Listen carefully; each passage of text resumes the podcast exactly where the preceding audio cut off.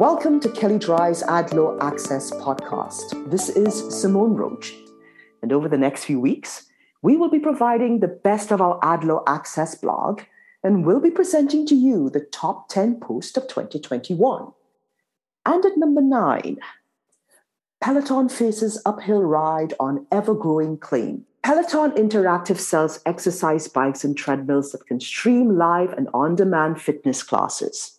For a while, the company advertised that its library of classes was ever growing. And although that may have been true when the company first made the claim, things changed. And in response to a lawsuit related to the music used in some classes, Peloton cut more than half of its content in 2019. Soon thereafter, plaintiffs filed a class action lawsuit against the company, arguing that the ever growing claim was false. While the case is ongoing, the New York court's recent ruling on Peloton's motion to dismiss touches on at least two issues that frequently come up when we talk to clients. Peloton argued that although it advertised that its library was ever growing, the terms of service to which the plaintiffs agreed clearly explained that the company reserved the right to remove content from its library at any time. The court wasn't sympathetic and relied on a principle that we've blogged about before.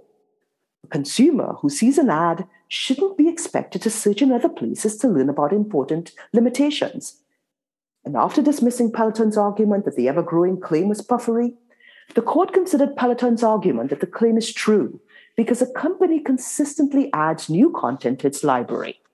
In other words, ever growing was a representation about updates, not a representation about the aggregate size of the library. The court didn't buy it. Looking at the plain meaning of the words, the court determined Peloton arguably communicated a claim about the total size of the library.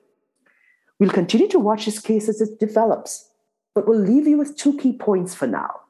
First, although language in terms of service may protect a company against a breach of contract claim, it's less likely to offer protection against a false advertising claim. And second, be careful about claims that suggest promises about the future, as those very claims could come back to haunt you if things later change.